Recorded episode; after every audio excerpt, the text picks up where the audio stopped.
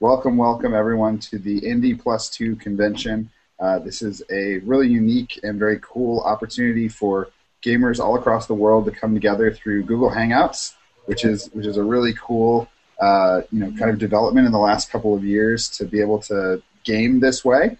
And today we're very pleased to be joined uh, on a panel uh, by some awesome indie game developers uh, to talk about gaming and to answer some questions from folks out there in the in the internets. Um, so we'll just go around and if everybody could just sort of introduce themselves, uh, say some of the projects that you have worked on and are working on, and uh, then once we're done with that, we'll we'll launch into some questions. So for viewers, you can comment on the YouTube uh, comment thread. We'll get your questions there, or directly onto the uh, Google event. Either way, I'll be uh, reading over those comment threads and pulling out good questions for our guests. So, uh, Adam, do you want to go ahead and get us started?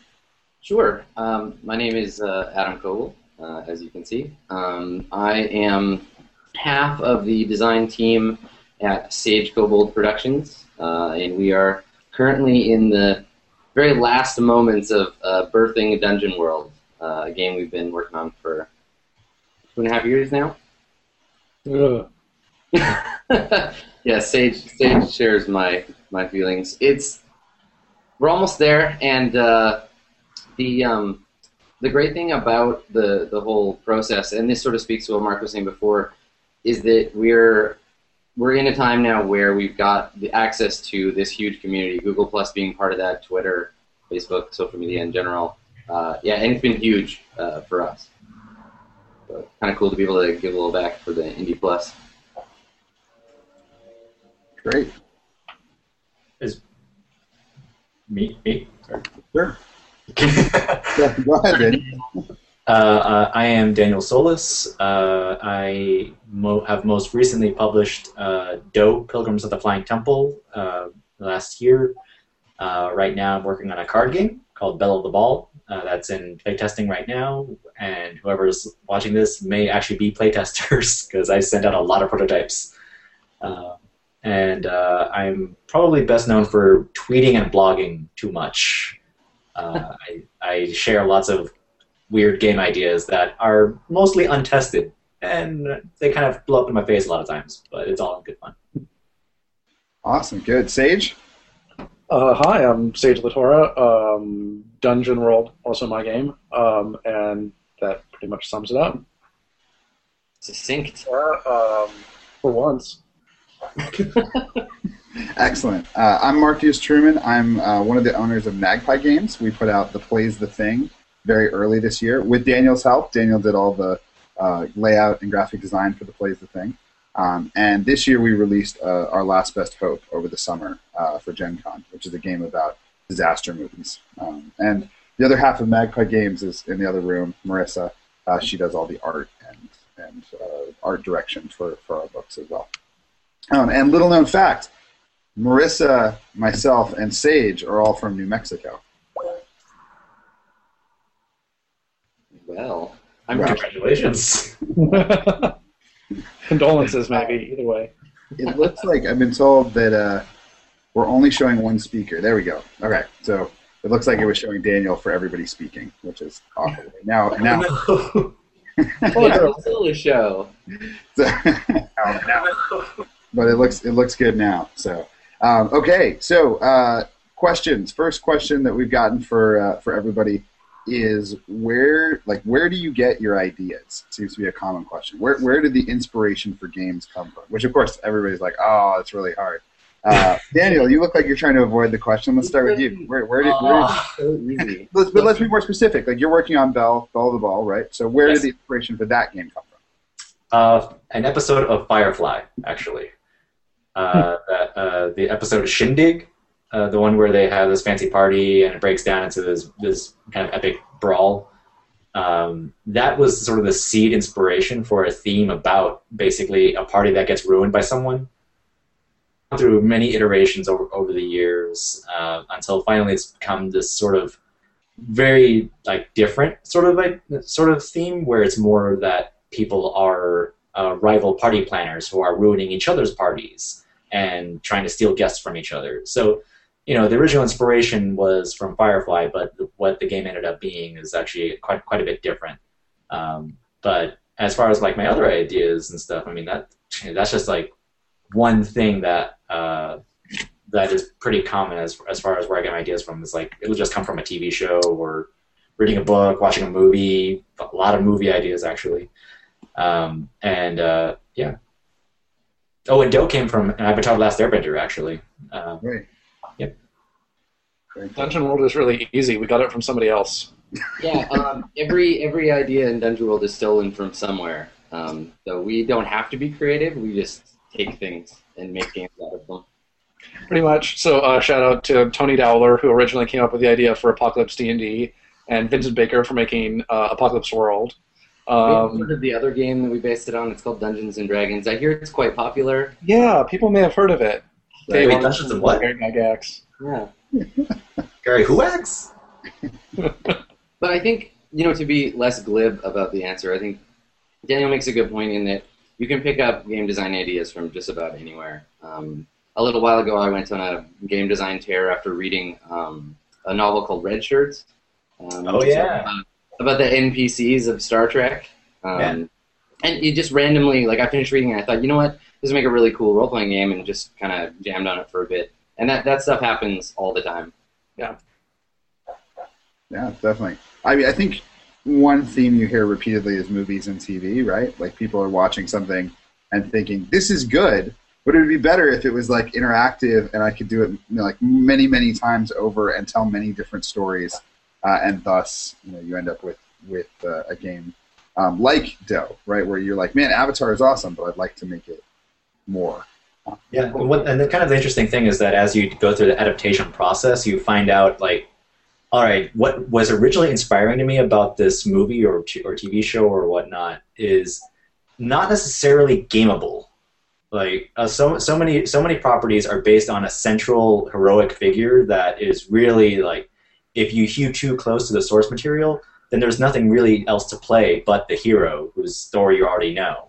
So you kind of have to find this either another story to tell within that universe, or find just the spirit of that setting, and then and then think, all right, how can I make mechanics to, to fit that spirit, even though the exact setting details are very very different. Yeah, one thing I would struggle with is, of course, being like too similar to things that have come before.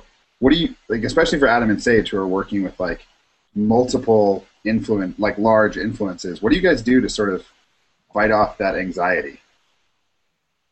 Hmm. Well, Dungeon Dungeon World is is, and we we sort of established this internally early on. Dungeon World is part of uh, a canon, not not just of role playing games or of sort of dungeon crawl fiction, but of sort of pop culture stuff in general.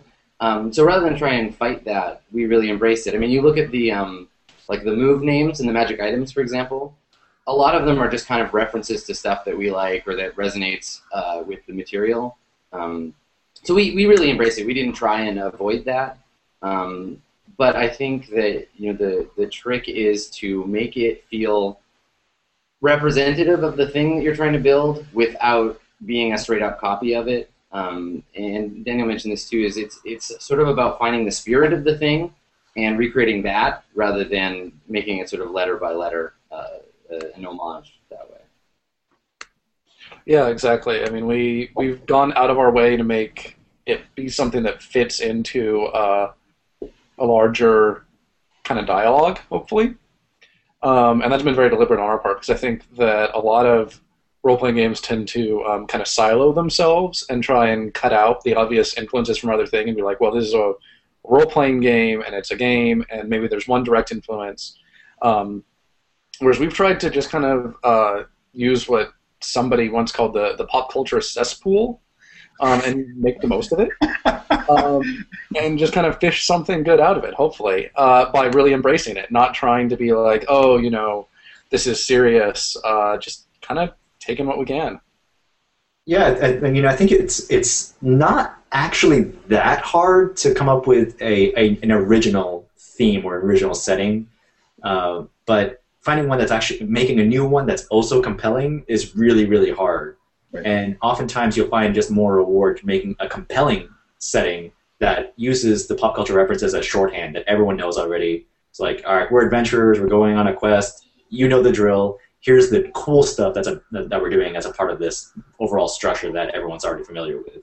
Yeah, the one dollar bookshelves at Gen Con are stuffed with all the campaign settings that people have made based on these great ideas. Um, but if you can't give a hook there, uh, you know, no matter how many great ideas you packed in there, it's just not going to take off, and you're going to be at the dollar bookshelf a, a year later. That booth at Gen Con is the most depressing part of the convention, where you see. Oh, I know. For anyone who's not familiar, there's there's usually one or two of these booths that's like a, a huge set of bookshelves just filled with RPGs, and they have a giant sign that says like three for five bucks, and you're like, awesome. You know, I don't care how crappy these are. I'm gonna be able to find three there for five dollars, like no problem. You spend an hour looking through the shelves, and you barely make it out with two, and you just feel so bad about everything, especially like the late '90s. yeah, there was the boom, right? Like when when everybody was like, I can write about elves and and I need another complete guy goblins. Right. Yeah, that's that's tough. No, I think I think Daniel's right. It's really hard to think of something that people. It's it's not just about what people want to play, but that people will be emotionally invested in. Right, like they'll not just like the various definitions of emotion. Yeah, I mean, I think people tend to hear emotionally invested and think that it's like deep drama that you're going to cry tears about. But uh, like laughing about it is definitely an emotional investment as well. Oh, dude, the first time I picked up Dungeon World, I was like, oh, I can play a fighter and I get this cool sword. I think that's emotionally invested. Like, you know, like Yeah, I, yeah. I am I am eager to play this game. Eagerness is a great emotion. Yeah, there's, there's as much validity in in embracing the emotional state of like a 13 year old discovering Tolkien for the first time, or like an eight year old playing a game about a robot's birthday. Like it's it, they don't all have to be big serious games. Um, I mean, those are good too. They they have their own niche, but yeah, I mean, a lot of people will see story games as having to be uh, primarily sort of mature and, and intense, um, but they don't necessarily have to be. Right. Well, I think So- that we part of the downside of being indie labeled indie or whatever is that we get grouped into that a lot, and people are like, "Oh, your game's going to tell a story about dungeon adventurers and their like deep feelings," and we're not really doing that. Uh, and especially not the word story because that comes with all kinds of connotations. I had to tell Adam to stop using the word story and do a find like a find through all of our text just to make sure that we didn't use that word. Wow, interesting. Well, on that note, you know, you're talking about people sort of misunderstanding. One of the questions we got asked is, what were some of the obstacles you guys faced when you first started designing games? So, I mean, what was Working with Adam. we're, how did you get over that, man? What did you? What did? How did you? Oh, I don't know. I'm still working on it. So, Any thoughts? Obstacles? Uh, well, I, I can kind of talk about the, the whole story thing. Um, the uh, one of the interesting things that I've, I've kind of run into a lot of times is uh, in in uh, kind of marketing a, a game, uh, you run into this uh, challenge where if you have something that is, uh, uh, you know, kind of half halfway in between genres, for like for example, you say you have a story game, which people who even know what a story game is have their own preconceived notions of what that what that's going to be. Um, however, you know, mature that that theme will be or whatnot. Um, but then you have like people who like kids games or party games or things like that, uh, and they have their own expectations of what that's going to be. And if you have something that's kind of in between, uh, it's really hard to kind of just really encapsulate, just find a pitch for that uh, that doesn't start getting too deep into minutia right up front and, and kind of overwhelming uh, a newcomer with like a bunch of details that they don't really need to know. Yeah, I I think that one of the challenges is trying to move away from your local gaming group to a broader audience, because with your local gaming group, you can kind of like say, okay, you three guys I game with all the time, you're going to try my game, and I can kind of badger you about it for a week or so, and you'll do it. And regular people are not interested in that. Like, they're not going to sit through your badgering for that week until you convince them. You need to be able to convince them in the first like 30 seconds to a minute that this is going to be worth, this is going to be fun. Well, in that convincing, I think a lot of people. Um, I've I've had a discussion with some other indie designers who get frustrated when a game doesn't. Um, people aren't interested in it, and that's really actually the first test of your game. That's not like a test of something other than your game. That's a test of your game. If you can't get people interested in your game, it doesn't make any difference how like awesome it is or how great a time they'll have. If you can't make it appealing, uh, that's not an advertising problem. It's a problem with the, the, the product itself. Yeah, actually, um, I was working on Do for for like two years off and on uh, in various iterations, and I had a real hard time just finding finding playtesters. And then, kind of uh, on a whim, I posted the, the very first iteration of rules for Happy Birthday Robot, and almost immediately got people excited about it, and, and people were voluntarily just, just posting their own stories that they told while you know uh, playing Happy Birthday Robot in like a uh, forum thread. And that was when I was like, all right, I just got to put Do aside because clearly the thing that's actually working right now is Happy Birthday Robot, and, and that's what's actually working. So, you know, in, in some cases, you just kind of have to recognize what people are actually digging and, pursue that, and that's okay. Yeah, um, and this is people. The other feedback that I've heard from people is that oh, it's easier for you because you have a successful game, but like the number of things that I've made that are unsuccessful, uh, you just don't know about them because they're unsuccessful. Um, yeah, That's not a problem that I have, Sage. The only game that I've ever made was a total hit. So yeah. See, Adam, I had failed stuff before this. Adam just kind of, actually Adam played one of them. That's how we met.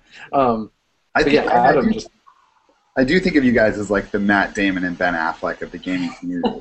like you, like you write one script and you're like, oh look, we're superstars, right? You Well, know? see, the question is, which one of us is Ben Affleck and which is Matt Damon? Because there's significant. obviously you're Matt Damon. Obviously. no, it's it's true. Like you, uh, if you, it, it is tempting to kind of see it as like, oh well, you wrote this one thing and then it was successful. But the reality is, you know, both of you have probably been involved in some degree of like hacking games and coming Right. up with the table. And I think what a lot of game designers don't realize is the process starts a long a long way before you start to think about publishing something. Um, you know, you have you have like the the act of like inventing something new at the table, or you know, writing your own setting, that kind of stuff. I mean, I think a lot of game designers, um, you know, when they were ten, rewrote Dungeons and Dragons to some degree. Oh right? yeah, it. Yeah. Role role playing games, uh, they they intrinsically have that kind of behavior, right? Like there's always the players and the GMs making their own stuff, and and they're hacking games without even realizing they're doing it. So we're part of a hobby that engenders game design from the ground up, which is really awesome. Well, and the the road to a successful game is paved with unsuccessful games, um, which is part of the downside to being like an established publisher who has to have games come out at certain times to hit goals and has to support certain lines and stuff. Is that then you have to make that road to your final thing much shorter. Um, whereas we can have a lot of corpse games along the way um, that will just step over. We're, we're building a floating corpse bridge across the river, kind of. Wow. Awesome. The, uh, I think, I think what's, helpful about the corpses of bad games. I like that. Well, what's helpful, I mean, now that um, I mean, I, I don't know uh, if Sage, Sage and I, mean, you can you can kind of attest to this too. I think that, or- and Mark, you too. Once you've once you've actually published a game, that at least gives you a little bit more cred, and, and maybe gives you the the a little bit more access to people who would actually be interested in even testing out your second game. Like, Yep. I mean, Right. it, it, it cuts it cuts down some, some red tape, I think, or, or some apprehension that, that some folks may have. And I think that that can be a downside too, because it means that you don't have that really tough first step of having to know that the idea is good enough itself. Mm, Um, like, Yeah, you know, this is so. This is actually. I had a lot of these thoughts in mind when we did the Kickstarter for our Last Best Hope, which was that you know I had gotten some people to play test it, and there seemed to be a pretty positive reaction. But because people thought of me as like a game designer, I think they were more interested in trying things out. And so when we put it up on Kickstarter, I actually was kind of explicit about saying I've gone up to this point in the design process, and before I waste like the next six months of my life working on this project, I want to know if anybody's interested in it. And so we actually explicitly use Kickstarter, sort of like the opposite from how you guys used it. You guys built up this enormous following and community, and we just sort of got out there and said, okay, we people know us a little bit, but we want to see if this idea kind of has legs. Um, and the response was so positive. I was like, oh, I'm totally good to spend six months of my life working on this project. Um, but there, it, I think it kind of highlighted for me the really different ways that you can use that site, which the four of us have all have all made use of, um, and makes me wonder about you know how best to sort of test that, like you you know using that or other other places to sort of test the reaction, and maybe it really comes down to like proportional reaction. Because I know Daniel posts a lot of things on on his blog, and not all of them get the same response, right? Like some, right, some things are like totally ignored, and then some things people are like, "Man, hundred comment thread." Yeah, if you could figure out what is gonna get the most comments, I'd be really excited about that because I, I have no idea. Right. Cool. Um, so one of the questions that we got asked was, how do you cultivate that community? You know, you have sort of some people around your game or your games that are sort of uh, you know part of the Daniel Solis community or the Dungeon World slash you know Sage Kobold Productions community. What sort of steps do you guys take to cultivate that community? Give shit away for free. Uh, Exactly. Don't be, don't be afraid of people pirating your stuff. Like playtest versions, whatever. Just throw it into the universe and tell people, "Go nuts! Play with this. Take it apart." Uh, that I think for us, bigger than than anything else, uh, was instrumental in getting people to play playtest and getting people excited about the game. Um, you know, we could be really uh, excited about it ourselves, post about it on Twitter all the time, and try and build up just on hype. But without the you know the, the free playtest PDFs that we were giving away, it would never have happened. It just wouldn't have been possible. Well, you don't want to push too much. Um, I think the thing that gets people the least interested is when you tell them explicitly, "Hey, I've got this new thing that you should check out." Um, it's better like uh, to let things grow organically, and then you kind of start to hit this critical mass, and it just keeps growing. Um, which is definitely what we saw, at least. There's certainly a, a factor of time in, involved in that too, because you guys ha- had had two and a half years roughly or longer of people of, of you guys really actively playtesting it at conventions. People were had exciting stories to tell, even if it was in like an old, out of date version. People still could share that story, that experience that they had, and and say, "Oh man, I can't wait to play Dungeon World again," even though it could be a completely different game by the time they play it again. Um. They just know that feeling, and like in, throughout the entire process, you were always trying to shoot for that experience. Um, and I mean, that was certainly the case with Do. Like um, the uh, I had about good uh, three or four years almost of, of development off and on, um, much more intensive development towards the end there.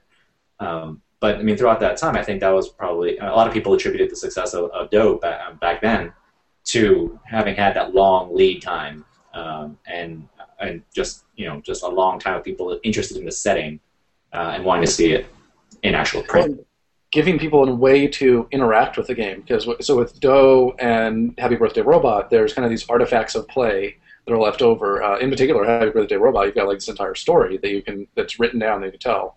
Um, with Dungeon World, we made it really easy for people to add their own stuff, and the the more people can get involved and contribute their own way, even if it's not officially, um, those artifacts of play make a huge difference. Totally. And you want to be really supportive of the efforts that do come out of your community. You know, we had uh, we had somebody who created character sheets for our last best hope. I actually didn't really want to have a character sheet. I wanted it to be like sort of distributed across the table. There's like index cards and sort of like different ideas that are that are sort of more interactive. But he created this character sheet, and then like a bunch of other people were really excited about it. And I was like, yeah, we'll host it on the site. We'll give you credit. Like I'm thrilled. It was like the best day of my life when I opened it up, and it was like all there, and he had taken like all the logos and pieces and put them together in cool ways. And I was like, this is awesome. And I think it would be very easy as a publisher to be like, wait a second, you violated like all of our copyright or some crazy, you know, like very very negative message. And I think Adam's right. Just give it away. Let people remix it. Let people rework it.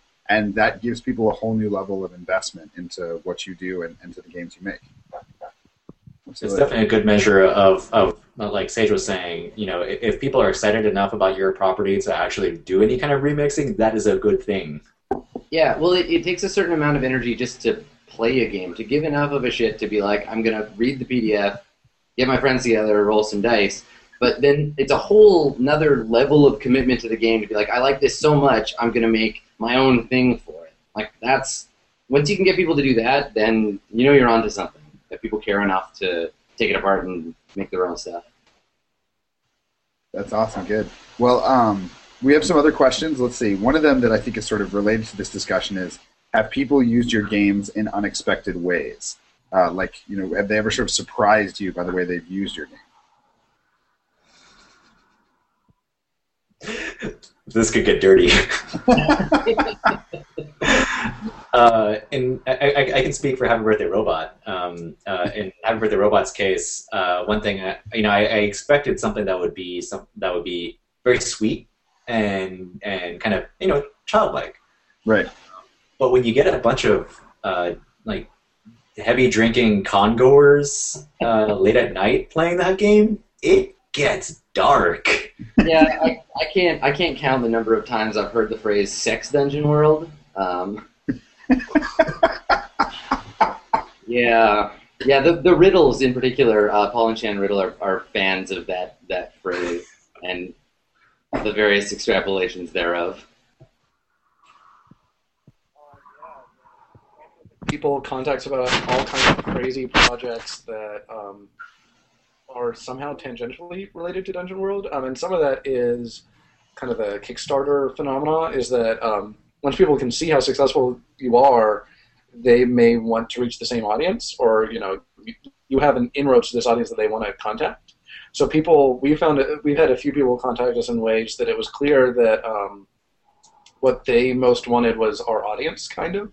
Yeah. Uh, which is a really weird spot to be in. Like that, we just want to make a thing and give it to people. Like we don't want to be.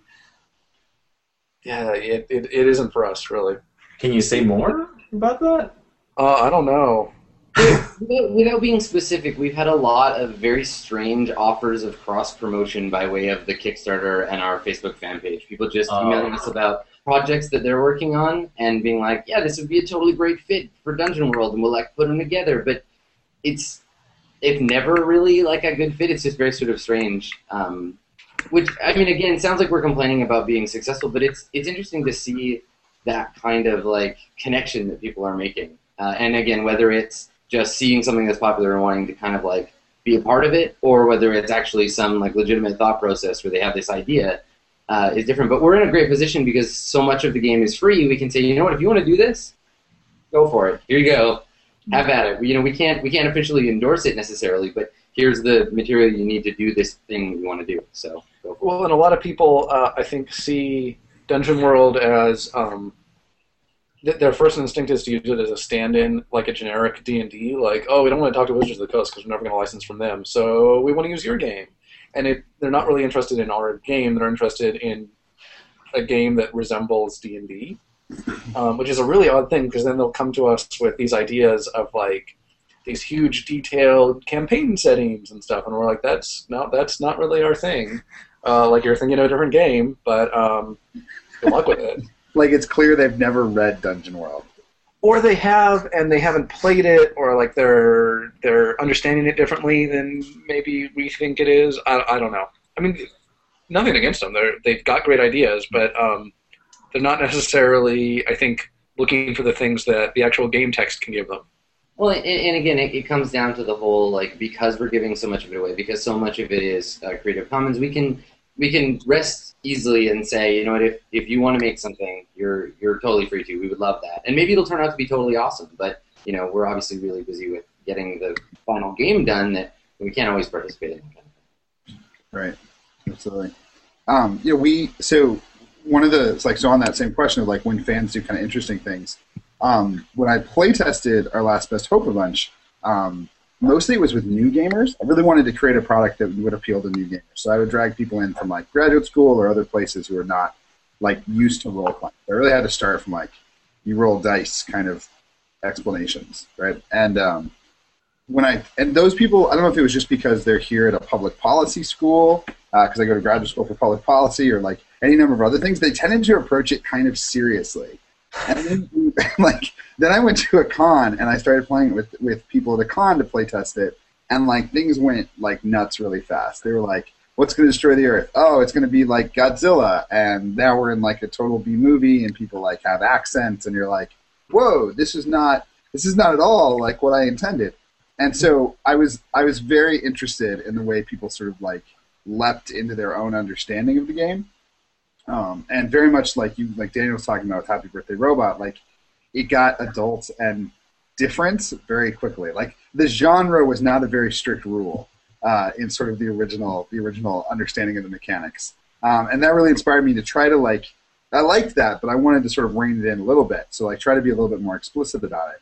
And it made me think about, you know, Fiasco, which is obviously one of the big influences for Our Last Best Hope, is really great about driving home like this is the kind of game you're supposed to be playing here.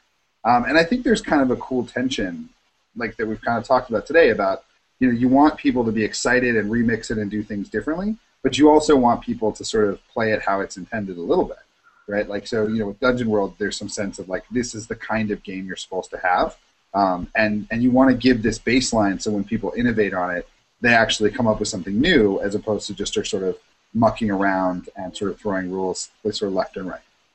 So I think it's an interesting tension uh, between you know giving people enough of a sense that they can rewrite and remix to make it their own, um, but also providing them with a strong enough baseline that it's actually meaningful the way it's written or the way it's created. Well, and it's been really interesting for us because we've uh, put it under a license that basically is uh, irrevocable. Like what we've released under that license, we can't take back or anything. Right. So we deliberately removed ourselves as like decision makers from the process which is both super freeing because we don't have to worry about being like arbiters of taste and like, oh, this is a good supplement, this one isn't. But it's also kind of scary. Like I'm waiting for like the, the horrible thing that we hate, but which can use our system because it's open. Um, and that one obviously we won't promote, but who knows? It's probably coming. Or somebody listening to this just opened up a Word doc or Google Doc or something and started writing like, what is Sage going to hate? And Sage hate world. so another question we got was has has any um, have you ever had a time where your love for something turned to hate uh, in game design where you actually have that moment where uh, you just can't look at anything anymore something anymore? And what did you uh, Adam are you going to say me or am I going to say you? Yeah I can we I can't I'm I've blocked him off my screen. I have a hard time hearing his voice now. Um, no there's there's there's definitely stuff in well it's not in the game anymore because we hate it but there there's old stuff in previous versions of dungeon world that we completely loved at the time but have grown out of in the process of, of developing and i think that's totally normal. Um, i think that anyone who's designing a game and who even like nothing is sacred even coming down to the sort of core mechanic of the game you're designing if you find that you hate something and you can't stand it don't be afraid to throw it away. Uh, it's it's something that i think people struggle with. Obviously, because if you sink a lot of time and energy into something, you want to keep it around. You think that it's going to be worth something in the end. Um, and where that line is drawn depends, obviously, on the person in the design in question. But being willing to chuck stuff out is, is huge, obviously. Yeah. You got to be able to kill your darlings. Mm-hmm. Um, a specific example for Dungeon World would probably be escalating HP. I mean, we used to do the typical D&D thing where, like, each level you get more HP um, and this leads, first of all, it's a weird fit because we're kind of fiction first and like trying to fictionally justify how you can now get hit a bun- in the face a bunch more times or whatever. That's wrong at fourth level. Yeah. My head is enormous. so that was already weird, and then it led to us spending a lot of time, design time that could have been spent better on other stuff, basically just doing math. Like, okay, well, if it's going to increase this much at this level, monsters have to do this much more damage on like spreadsheets. We did not want to have to design with spreadsheets, but that's what we there, were. There was a spreadsheet for a while. Yeah, I should probably make it public just so people can laugh at it. You know, I, I'm in spreadsheet hell right now with another game, but I, so I know what you mean. How did you resolve that? Uh, HP doesn't escalate anymore. Yeah, we just threw it away. Which you know, well, what about? I mean, and I know Daniel, you've gone through this. What about times where you hate, you start to hate the whole game? Oh, you're like, it just sort of overwhelms you. How do you work through that kind of problem? Um, I mean, it's you know, it, it's. I think any creative goes through that process where whatever you know, whether you're writing a novel or making a movie or or you know doing whatever. Uh, game game design is kind of no different. You, if you're doing it long enough, there's going to be a point where you're just throw up your hands, flip the table, and you're just done with with this forever. And and you know, you kind of go for a walk or you you uh, eat a sandwich, and, and then you kind of get back to work. Um, I love that image of the peaceful Daniel Solis, like upending a table. and there's definitely going to do it live. yeah, I mean, in in, in Do's case, um, I think uh, there was something that um, uh, kind of kind of in, in Do's escalating HP, kind of an example. Uh, there was for a long time this the, the toughest time just finding playtesters and once i found playtesters so much time was being sunk into character creation which people were having fun doing but it took such a long time that by the time uh, it was time to actually play the game, people were kind of like already creatively spent because character creation was this own little subsystem that required quite a bit of creativity in it. And so we never got a, a chance to actually test the game. Uh, and so my solution to this at the end ended up being just taking out character creation entirely. Like there, there's minimal creative effort involved in character creation now. All it is is just you make up a name and then interpret that name. That's it. No stats, no nothing. Um, and that was probably the most freeing step of the entire uh, development process of, of just kind of losing that basic assumption that you needed a character creation system of any kind. Yeah, assumption is a good word for it. Once we lost the HP assumption, like everything else fell into place. Like monsters, all of a sudden we had this great monster creation mechanic, and it's great stuff. And an interesting thing to note is that while we're talking about, I, I agree with you, kind of pushing through it. Um, there are other people who work entirely differently. Uh, a friend of mine does it this way: when he isn't feeling something anymore, it's dead until he either feels like it again or it stays dead. Um, and some people work that way. Uh, it's not the way that I like to work, but it works for some people. I mean, okay, I'll just say his name is John Harper. I mean, he's made great stuff. Obviously, it works for him, but uh, the number of things that like we've played one session of, and they just kind of get abandoned, or like he tells me this great idea because we game every week. He'll tell me a great idea in the car on the way to gaming, and then I never hear from it again. Um, that that happens all the time, and that's his process, and that's great. It's like Um, a tragedy, though. Like, like all of you should just like you should just like have a blog that's like John Harper's ideas, right? Oh, For- you just gave me my new Tumblr. Like, it, I could go on about like the Skyrim inspired one, and Getting like, John Harper to go as far as to write a blog post would be an effort beyond human belief anyway. So probably best that they just percolate in his brain and then disappear when they're not needed anymore. Well, I was actually assigning the task to Sage. I think yeah, Sage. that's what I was thinking. Oh, you're gonna be his assistant then. He'll Fine. be his archivist. Well, Marty, your assistant. Right. Actually, I, to be honest, I'm much more in that vein. Like if I if I'm struggling with something, 99% of the time I'm just like I'm done for now. Like I'll I'll come back to it. I I have other things to work on, and and a lot of times I guess I do circle back to the same things. But like I mean, I've been working on uh, Eternity for like two years, like the which and with not a lot of playtesting. Like I just sort of like sit and look at it. I'll do a couple of sessions, and and I'm like, oh, this totally works, and then realize like, oh my god, the effort of the whole thing is so big. I really need to like gear myself up to tackle this enormous game. Um, and then I'm like, okay, I'll, I'll work on this other thing instead for a little bit longer. So I, I think there's something to be said for like the percolating model. But yeah, I mean, you nailed it. Like people have just radically different approaches to, to how they resolve that tension. You But know, I one, think the tension is is actually. Go ahead, go ahead. No, Oh, uh,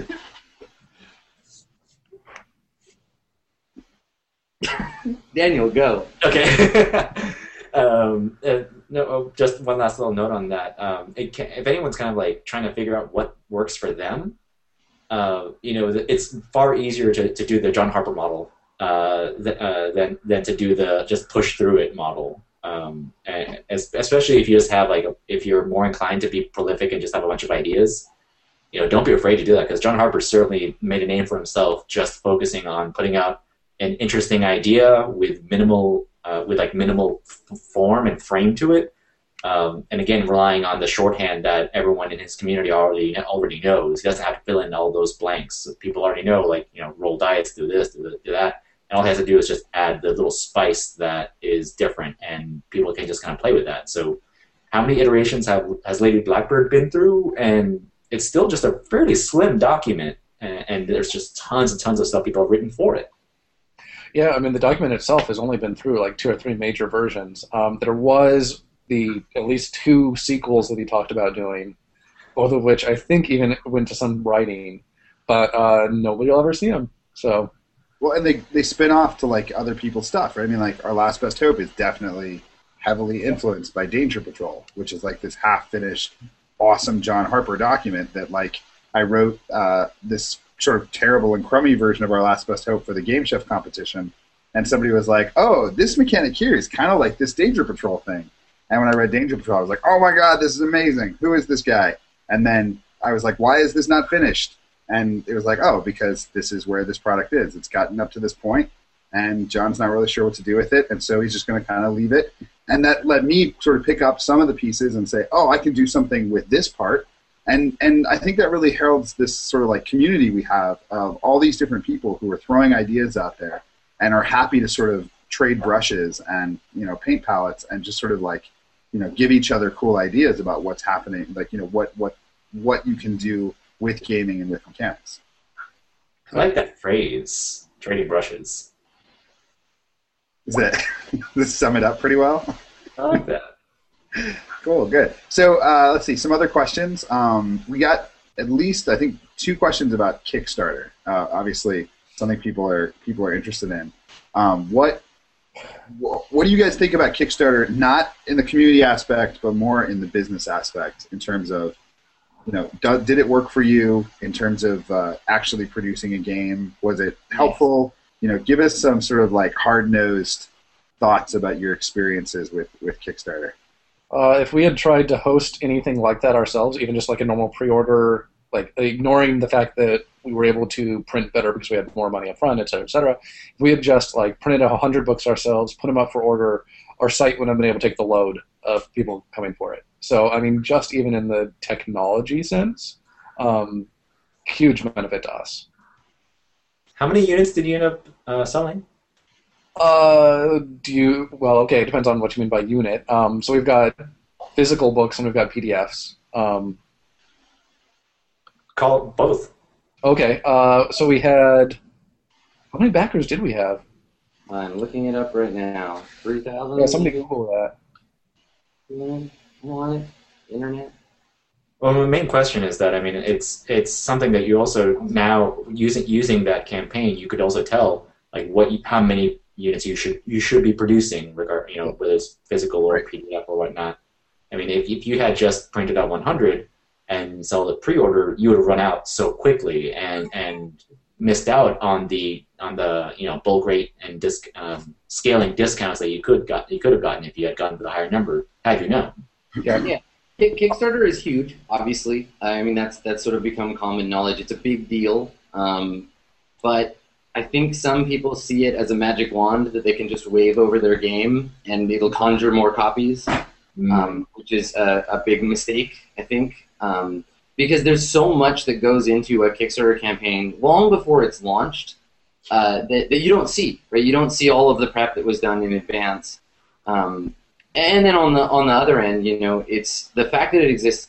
It's a useful tool for the way that some people do business, but it's not for everybody. You know, I I don't see every game in the future being crowd funded that way, um, especially with companies that companies groups of, of publishers that have uh, some experience in the in the space already. You know, that have some capital from earlier games.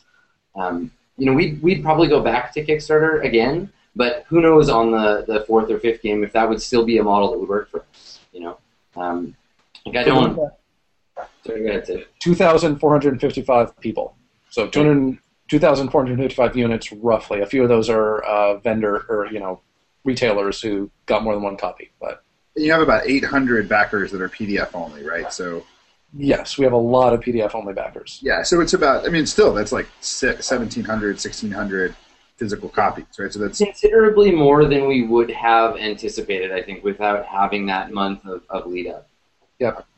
And so, just to chime in with a slight downside is that um, it you have to manage expectations to some degree.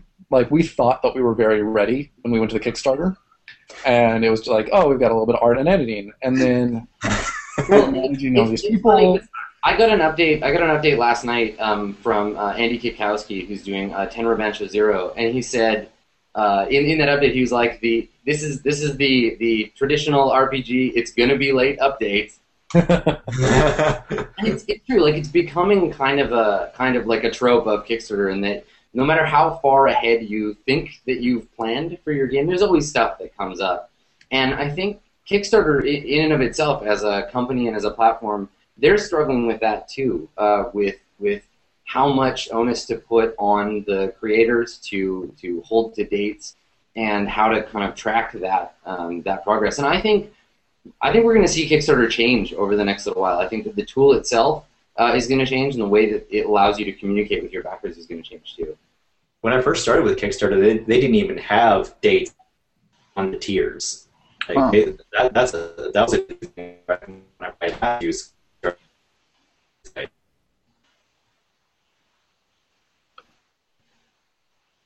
Oh, we may have lost Daniel. Daniel saw us frozen in time. Yeah. didn't kickstart enough bandwidth. You, you used up all the bandwidth, guys. The two, the two I- purple.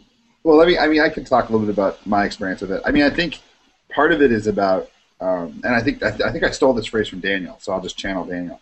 It's a, it's about worst case success, right? Like you know, as the projects get bigger, um, what you're responsible for just kind of like keeps exponentially growing, and you want to give people stretch goals, and you want to give them cool stuff, and you want to add new art, and and some degree, like we've been very lucky at sort of always hitting the the amount of money we wanted, sort of. So like with with the Play's the Thing, we put it up for five hundred dollars, and we got to five thousand, which sounds awesome, and it is awesome, except that it's still very manageable.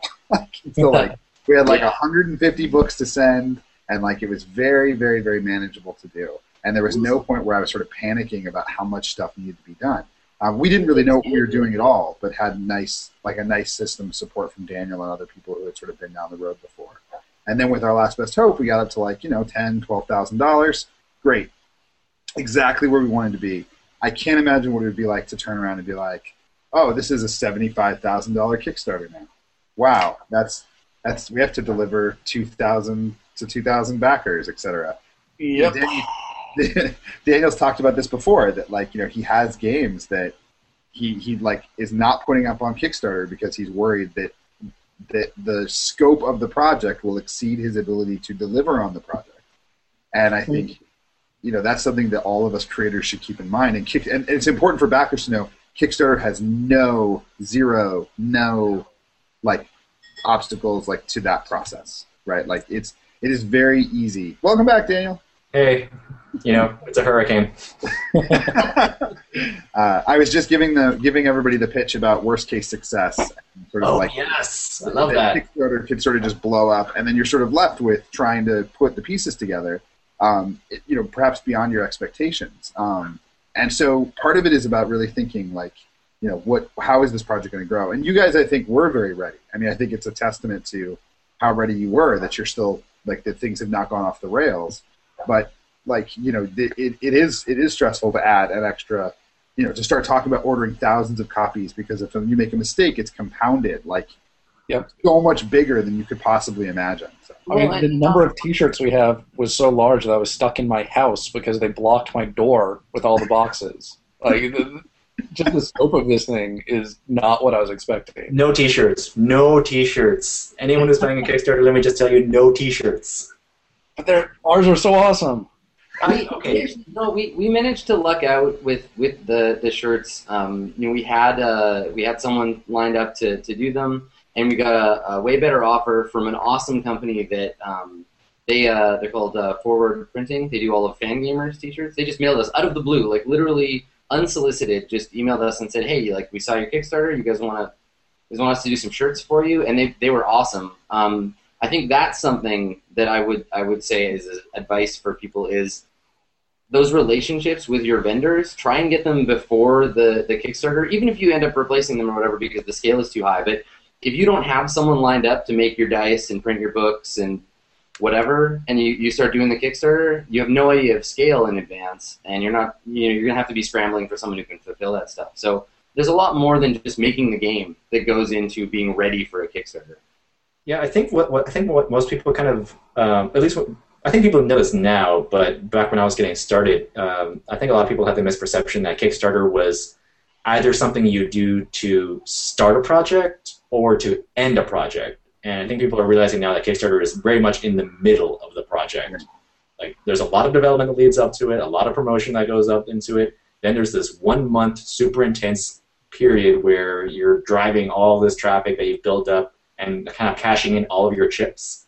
Mm-hmm. And then once that's done, you got a whole other mess to work with after after that, and you have to actually do fulfillment and and actually, you know, uh, kind of fulfill on all the promises that you made during the really exciting month that you had there, where you're getting an email every every minute that yeah. "Oh, I'm giving you money." money. Yeah, my So wife is looking at the number so of boxes hard. already in my garage, and uh, she's dreading when the books get here. Um, I'm actually thinking about how to make my house into the most efficient fulfillment space possible. I think we're going to end up with me and Adam and a bunch of other people like lined up through the house doing a construction line Right. of just putting stuff together because we got so much stuff.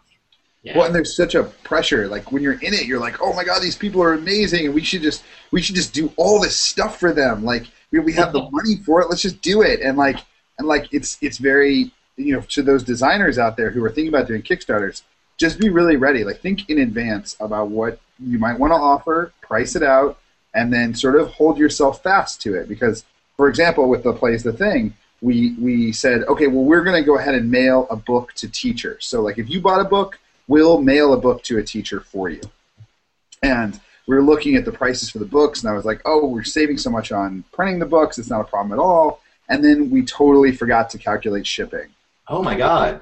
Right? Yeah. Like it was just like just like total like whiff. Just did not even consider it. Right. And so it worked out fine. Like we had we asked people where do you want the books to be shipped, and not everybody took advantage of it. So it worked out. Like some people that were eligible, they just weren't interested in having a book shipped. So we shipped like we shipped probably twice as many books as we got requests for because we actually were like, okay, well we didn't get that many requests. Let's go out and find some schools.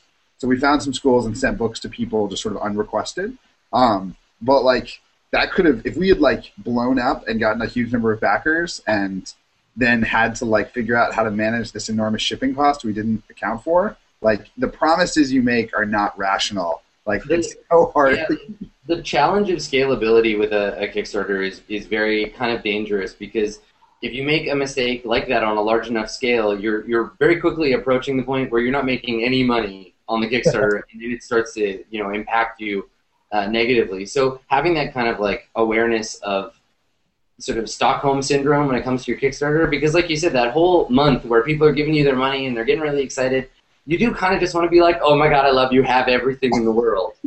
but it, you will you will be dead. You will die at the end of that. You will be there'll be nothing left of you. You'll be a corpse, drained of your vital fluids. Um, so there's yeah, also this having uh, stretch goals are a really interesting point in this because like people presume that you're going to have stretch goals. And like at some point they stop kind of making monetary sense to some degree. Like the the when you start out i think a lot of times you get a big benefit from scale from kind of the first few multiples of how much you thought you were going to make. And then at some point you stop getting as much of a benefit of that extra scale. And uh, people are expecting like these big things. And I, I've- I'm actually really interested how the idea of stretch goals even got started because there's nothing in Kickstarter that says you have to Yeah. do them or There's anything like nothing that. that supports them either, right? There's, Yeah. They're not supported by the technology, right? So you, it's very difficult to even like you. You're accountable for tracking them. Like you have to make the spreadsheet and say, okay, this is what I promised these people. well, I and- still have to go back to our Kickstarter to remember all the extra stretch goals we added because Right. Yeah. Well, and again, like I said before, like that's something that I think is either going to, uh, it's going to go away or it'll become institutionalized. Kickstarter will say, okay, when you reach this amount, we'll post this for you, and it'll become part of the part of the experience. Because yeah, people just sort of expect it. It's a it's an unstated thing that happens in Kickstarter. Yeah. And There's some there's some things that you can do. I think depending on the form of the project that you're, that you're doing. So, say a book, you can get an estimate from your printer uh, and ask for what's the estimate for a 80 for an 80 page book to a 100 page book to a 150 page book, and then kind of base that base those demarcations as your stretch goals. So, at a certain stretch goal, the book will be X size, and you can get an estimate for that and plan for that. Um, or if you're doing a card game, like um, this common thing on the board game side, uh, if you're doing a card game, it's pretty common to, to have uh, what are called expansions in, in your uh, in the base game, where it's you know technically not really a full expansion, but it's something that's that's just a little bit extra that's packed into the main game as a stretch goal, and it doesn't really it, it- it's an extra minimal cost to actually produce another sheet of cards and add it to a deck, for example, um, or to make an extra board, or to just upgrade. Thing. They actually did, ran a poll on this. Actually, what, what people prefer as far as stretch goals go, whether they prefer just more stuff or the same stuff they were expecting, but slightly improved, either in terms of uh, quality or in detail, that kind of thing. Um, and it was odd. Most people actually did prefer their own just quality. Some people assumed that quality would actually be, you know, the best it possibly could be anyway. So that's where they went for quantity instead. But it was it was an interesting divide um, in responses. Yeah, I would say that there's so so for our last best hope we offered a companion book, like so like an expansion book with new missions and stuff, and then a short story collection, which are both wrapping up now, and we should get them out to backers pretty soon. And people were, I think, like they were they were very excited about having extra stuff. That was like they wanted the extra book, and I think if I had said we're going to add these missions to the core book, they would not have been as excited. That was my impression. That was the uh, that was sort of my anecdotal gut level feeling. So it is this weird divide. Like there's this temptation to say, well, if you're adding it to the main product, I don't understand why it wasn't in there to begin with, and so I don't really think of that as a real stretch goal. But then clearly, when you guys for Dungeon World said the art's going to be color and we're going to do all this extra, like clearly that got a response. So I'm still, I'm definitely still trying to struggle to figure out where where people are coming from. It's a weird thing, like stretch goals in general, because ostensibly, from uh, the position of the person running the Kickstarter campaign, you put the stretch goals in place to get people to either up the bid that they've already put in, up the money they're already paying you, or to tell their friends to get them on board. Um, so there's some monetary gain there. So the the space between where I'm at now and the stretch goal I'm trying to hit, the money you're going to make needs to compensate you for the extra work that you're going to be doing. But I think it's sort of gotten twisted into this position where it's like, okay, well, you you unlock these goals once the project reaches these things, and they're already budgeted in, and we've already thought about them, and you have to kind of assume your project is going to reach a certain point, which is kind of weird. Like again, they're they're such an informal thing that I, I almost feel like they're not really um, they're sort of out of place in the experience. Like if if I could have just said, here's how the game is going to be, here's what you're going to get when you bid at these things. There are no stretch goals. I probably would have done that. But just because the expectation is there, um, you know, we had to kind of make up this stuff as we went along uh, for a lot of them. Yeah, the uh, when I again whenever I was first getting started, I, I feel like an old timer whenever I say this. Yeah, but... you're, you're like years before the rest Back of it. in the day. uh, but when I when I did first get started uh, with Kickstarter, it was um, there wasn't a word for for that. There wasn't a word, a term, stretch goal, but there was clearly this need to maintain momentum that you had built up from an unexpectedly fast success. Um, and, and back, you know, back in the day, people didn't know how long they should set as a deadline. People didn't know what an adequate amount was to raise within a certain period of time. And so, more often than not, people had these really rapid success stories, which I think contributed to the, to the Kickstarter mythos early on. Um, and in having those fast successes, they, they realized, oh wait, I could I could be even more successful. I, I could you know I could get more out of this if I just promise more.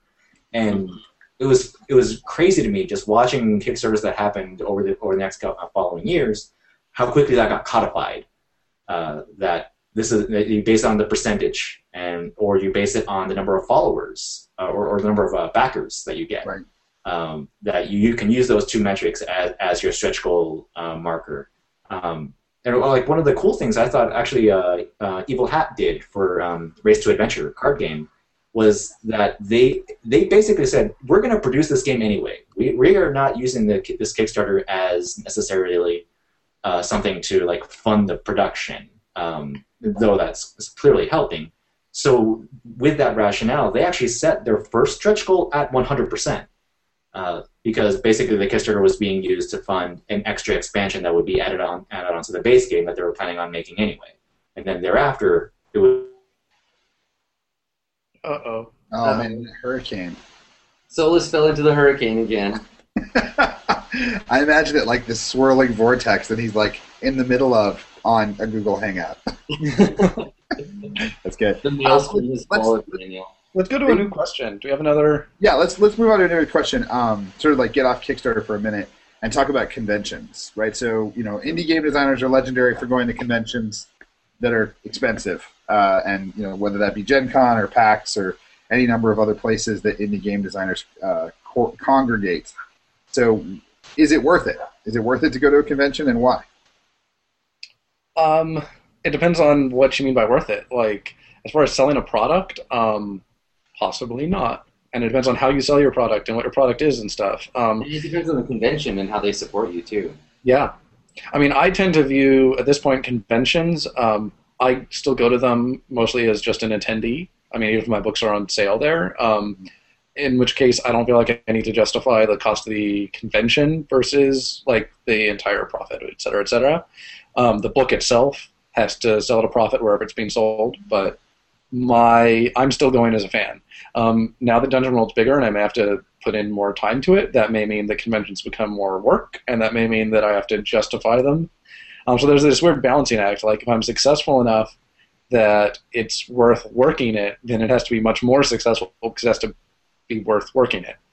Um, Well, and, thankfully, we're in a position where you're able to uh, play games and sell said games by playing them, and hopefully, while you're playing them, you're still having fun. Like um, for Gen Con uh, th- this past year, I spent most of my time at Games on Demand running Dungeon World, which is really fun. I love running Dungeon World. Obviously, I like the game, or I would not have made it in the fashion that I did.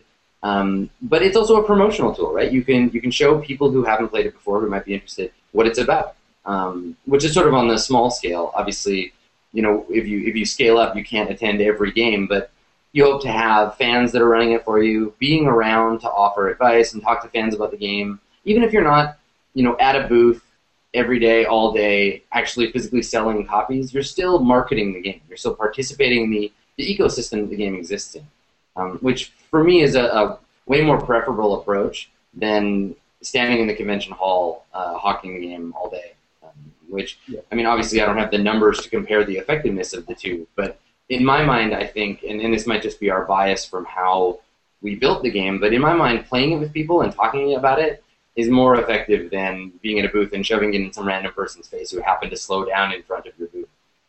Yeah, we so so just like as an example of that, this this last Gen Con, uh, Magpie had a booth with the Indie Game Developer Network. So we have a bunch of indie game developers who work together to sort of like you know advise each other and help out. And hello, Daniel. Hey, And uh, we're talking about conventions, whether they're whether they're worth it or not. Um, and so we, we had this booth at Gen Con that was you know expensive, but we sort of split it with with the whole network. Right, the network actually purchased the space, and then we basically really devoted ourselves to games on demand. And I think for us, the two are related. Like the reason you have a booth at Gen Con is to send people who are at Games on Demand to your booth. Like we did not expect to get a lot of sales from like, you know, being like, hey, here's our game, look at it. Like why, you know, why is somebody going to buy from in that situation? But we had a lot of people who played the game with us at Games on Demand and then went down to the booth and purchased it. And I think Adam nails it. Like there's a whole ecosystem and culture and community for indie games that's really strong, much stronger than people might know and like you can go and participate both as a player, just like show up and play games, and then as a GM. Like we desperately needed GMs. I was helping to run games on demand, and there were many times where it was like we are full up. If you showed up in that moment and said, "I have a game and it's about space mutants," I would say, "You four people that we don't have a table for, do you want to play the space mutant game?" And nine times out of ten, they're going to say yes, and you can go play your space mutant game, and that's a great way to get involved in the in the community. Yeah, due to due to all of the work that, that people like Steve Segedy and, and John Stavropoulos and those guys have done laying that, that groundwork, I, I don't think we're far off from seeing pretty much every major convention having a games on demand and having that, that buzz generation engine there uh, to just say, you know, you want to play a game? These games suit a two hour slot, have at her. Um, and then, like you said, having somewhere, and I think this is the other half of the puzzle from a, a selling your game perspective, having somewhere to direct those people uh, is really good. And, and I'd love to see it, it codified in the same way to have games on demand for play, but also for there to be somewhere that people who, game designers who are interested in participating in the retail side of it, can chip in some money. They can work together to, to have a booth and have them be a, a collaborative effort. Because um, right now it's all kind of from con to con, it's pretty different. Sometimes there's a local retailer that'll set that up. Sometimes there's a shared booth. It really sort of depends. Um, so Indie Press Revolution is usually usually mm-hmm. most conventions, and that's been where like we've sold a lot of copies of the Play's the Thing through them at conventions, like that either we couldn't go to or we didn't want to buy a booth at. Um, but we're hoping with the Indie Game Developers Network to at least have a regular presence at Gen Con. Yeah. And we'd welcome any indie game developers who want to like talk about coming on board. So it's a community. It's not just like a sharing program, and maybe there needs to be something a little bit more neutral, like Adam's talking about. But I think either way, like this is a really cool moment to be an indie game designer. There's like a really strong community built around conventions. And one thing that Sage didn't explicitly say, but that I, I think is really important is, you know, conventions are where you meet people and people you might want to work with and people you might want to do stuff with. I met Daniel, Adam, and Sage all at conventions um, and have gamed with you guys and had a good time hanging out um, in that space because it actually gave us time to like talk as opposed to just sort of like running past each other on the internet uh, through mutual friends. So I think conventions are really crucial, but what I would advise indie game designers to do is to be very careful about your commitments. Like a booth is a big commitment. And yeah, booth is a huge deal. Yeah. Well, and especially time wise, like even if you can put up the money for it and maybe make a profit even, uh, you just hand it over a lot, unless you have people to help you, you hand it over time where you could be running games, which is a really solid way to sell your game, to time when you're going to be maybe hawking stuff at people. Um, on the other hand, Ev and I have thought about doing some kind of booth thing because then there will be a place to find us and talk to us about the game other than when we're actually in games. Right. Um, and there's an upside to that too. I mean, people know that this is the place for the place of the thing or Dungeon World or whatever, and that gives you a place to find people. And plus, it's kind of fun seeing your game being sold. Actually, like we were at IPR with the Dungeon World Basic set a couple or a year and a half back, um, and that year IPR was really small, so we couldn't actually stand at the booth and talk to people and sell it or anything. But I'd walk by the booth like three times a day because I was obsessing about this, and just like look at people like reach out and think like, oh, what's this game? And that's a, a great thing to see. It, it's hilarious, really, especially when somebody puts it back. Um, that was kind of my favorite moment. They like look at the book and then like eh, and put it back. And I'm like, oh, okay, that, that's the guy that I need to think about winning over. That's great. Daniel, any thoughts on conventions? Um, I'm curious about what your thoughts are actually, since since you seem to be a big player in this Indie Plus convention. Like, what do you, how do you feel about Google Hangouts actually? Um, you know, taking up some some time because I see a lot of people playing role playing games long distance on Google Hangouts now. Um, so I think there's there's two things there. One is the Tabletop Forge app and the Roll Twenty app make it a little bit more manageable. I actually have a regular game of Dungeon World going, uh, where my players have uh, fallen into the Goblin Kingdom and ended up becoming the rulers of the Go- Goblin Kingdom, which is of course the the old rule of give them what they want as hard as you can. And uh, and now they have to you know like defend the Goblin Kingdom from these external threats and you know et cetera et cetera. And it's worked great on Google Hangouts, right? So we have we have like I draw a little map, I put little Goblin tokens on the board, and you know there's some stuff that's not as good in terms of reading people's faces and figuring out, you know, like when is it time to speak is hard to do on a hangout. Um, but like there's there's a lot. I mean, I'm I'm playing with you know Jim Crocker, Morgan Ellis, uh, you know Marissa and and Jeremy Friesen. These are all people I met through Games on Demand or through the indie community. Uh, and Travis Scott, and, and these are great people who live all across the country. I think Morgan lives in LA, and you know I live in Boston, right? So like we would, we, when are we going to get to game together again before Gen Con? And so, given those constraints, I think it's freaking amazing. And one of the big reasons I'm a supporter of the Indie Plus convention is because there's a lot of people who can't make it to a convention or where conventions are sort of like maybe too big an expense, difficult to do with family. And it's pretty cool to give them a chance to be part of that environment and do a panel like this, right? And, and get to sort of talk to people without having to invest that kind of time and energy and money. So I think it's really cool. I think it's also difficult though. Like it's there's times where it's hard to run games and it's hard to get commitments from people to run games. It's much easier at a real convention to say, you four people, you are standing here without playing a game. I will run a game right now. And they're like, okay, and then they sit down and we have a four hour game. That doesn't really happen on the internet. I've actually seen that happen a couple of times. Um, where somebody is just like, I want to try this game, uh, and they posted G plus and they managed to get a game together. But it, it is definitely much more rare than any convention. Yeah, I meant more like in the convention, but totally right. I mean, like, like you know, totally. I think you see people who are like, I want to play right now, and because you have an audience of a thousand people, three people will say, Yeah, okay, I'm in. Um, but more like, you, it's difficult to say you're attending the convention, right? That's one of the challenges is to say yeah. because like everybody's attending the convention, kind of, right? If you have an internet connection.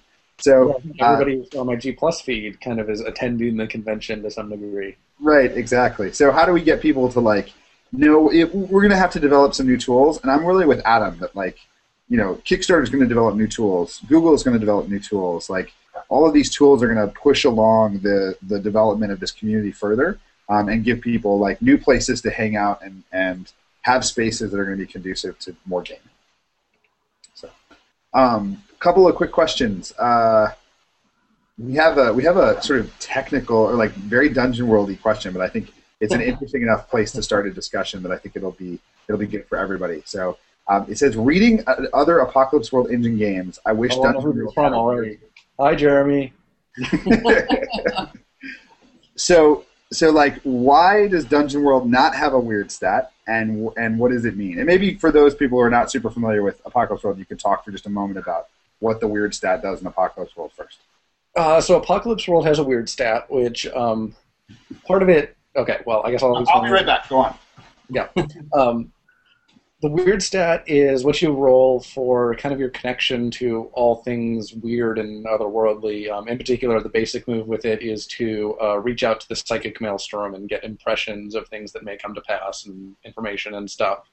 Um, so part of the reason that that's very different from Dungeon World is that stats mean kind of different things. Um, if you look at the stats in Apocalypse World, they're cool and hard and stuff like that. They, they're very um, kind of almost personality descriptors. They describe who you are in a really general way. Whereas with Dungeon World, we wanted to use the D and D stats. So we've got like how strong are you? How dexterous are you? Um, so we're already thinking about things kind of differently there. Um, Adam, you want to chime in for a bit before I ramble for a while longer? Well, I was just going to say that the the sort of big difference in the stat blocks between Apocalypse World and, and Dungeon World is that the Apocalypse World stats talk about who the characters are more than anything, and the Dungeon World stats talk about what your character is capable of doing. Um, whether you're strong enough or dexterous enough to perform certain feats. Whereas in Apocalypse World, it's like, are you are you cool? Are you tough? Like, what what is your character uh, about? Um, that comes in Dungeon World more from your class than it comes from your stats. Um, the other thing that Weird does that every every character can use their Weird to access facts about the game world, the the setting of the of the system, the current ongoing uh, situation that the characters themselves might not have direct access to. So while your character might not have seen uh, Tum Tum shoot your best friend, the Psychic Maelstrom probably remembers that happening. So you can roll plus weird, you can access the Maelstrom at a risk, and you can learn these things uh, about the setting. Um, there's some of that in in uh, Dungeon World by way of spout lore, by way of your intelligence stat, things that your character knows off screen. But we don't have that kind of omnipresent uh, maelstrom effect going on in Dungeon World, so there's no need for that kind of stat. Um, so really, I think that the the lack of a, a weird stat in our game is more just because the facts of the world are determined by exploration. It's about going into a place that's that's weird and full of scary stuff and learning about it firsthand, not tapping into the sort of collective weird unconscious and learning it from uh, from there. The psychic Well, weird Wikipedia. is, Yes, exactly. weird is in general also kind of your way of interacting with the supernatural and in d&d and kind of in, and therefore in dungeon world you interact uh, with the supernatural through either being smart enough to like figure it out you're a wizard or like you have divine faith and you're a cleric and those kind of tie to intelligence and wisdom so you'll see a lot of the things that um, might otherwise be weird summed up in moves that you make with those two stats because that's what kind of setting we want to have um, like the arcane otherworldly stuff you interact with in these ways in Dungeon World. Yeah, in, Um, in apocalypse in apocalypse world, the the weird uh, isn't always uh, right there in front of you, but in dungeon world, there's magic and monsters everywhere. That shit's falling from the sky, so you can't. You don't, you literally. don't even move to access it. It's right there. There's also the so I, I saw a preview of this question on my Google Plus stream and have been thinking about it already. Um, I could totally see having class specific stats. I could see having a class that has weird. Um, I I was just thinking about why would you need weird, and I could see. I can see it almost as a luck style stat, um, kind of like a few things in the regiment or Crawl Classics. Um, there, there are other things that we could have stats for, certainly, but uh, I don't think the weird stat is needed as it exists in Apocalypse World. And maybe maybe Daniel, you have some thoughts about this, but this is kind of the constant challenge, right? Is to fit the function to the form, right? Is the is the sort of I think one of the core precepts of sort of indie design. And Yeah. so you know, some of our other people were sort of asking, how do you balance that trade off, like between thinking about art and thinking about you know like how the game looks and how thinking about how the game works. And I think this question sort of bridges that, right? To think about like you know why does why does Dungeon World not have a weird stat? Is the same question as why does Do uh, use tokens instead of dice? Know, why does Do not have stats? Why does Do not have stats? Right, the same exact. How dare you, heretic? we have standards here, sir. standards. I need to know how strong my character is, or I will not play your game. uh, yeah, I mean, it, it's it, it was one of those things. I mean, that that, that kind of came out of the whole um, not having a character creation setting or, or, or decision that I made a while back. Uh, I mean, in a very, very, very, very early iteration of the game, I made, I did have stats, and in, under the assumption that I had to have stats.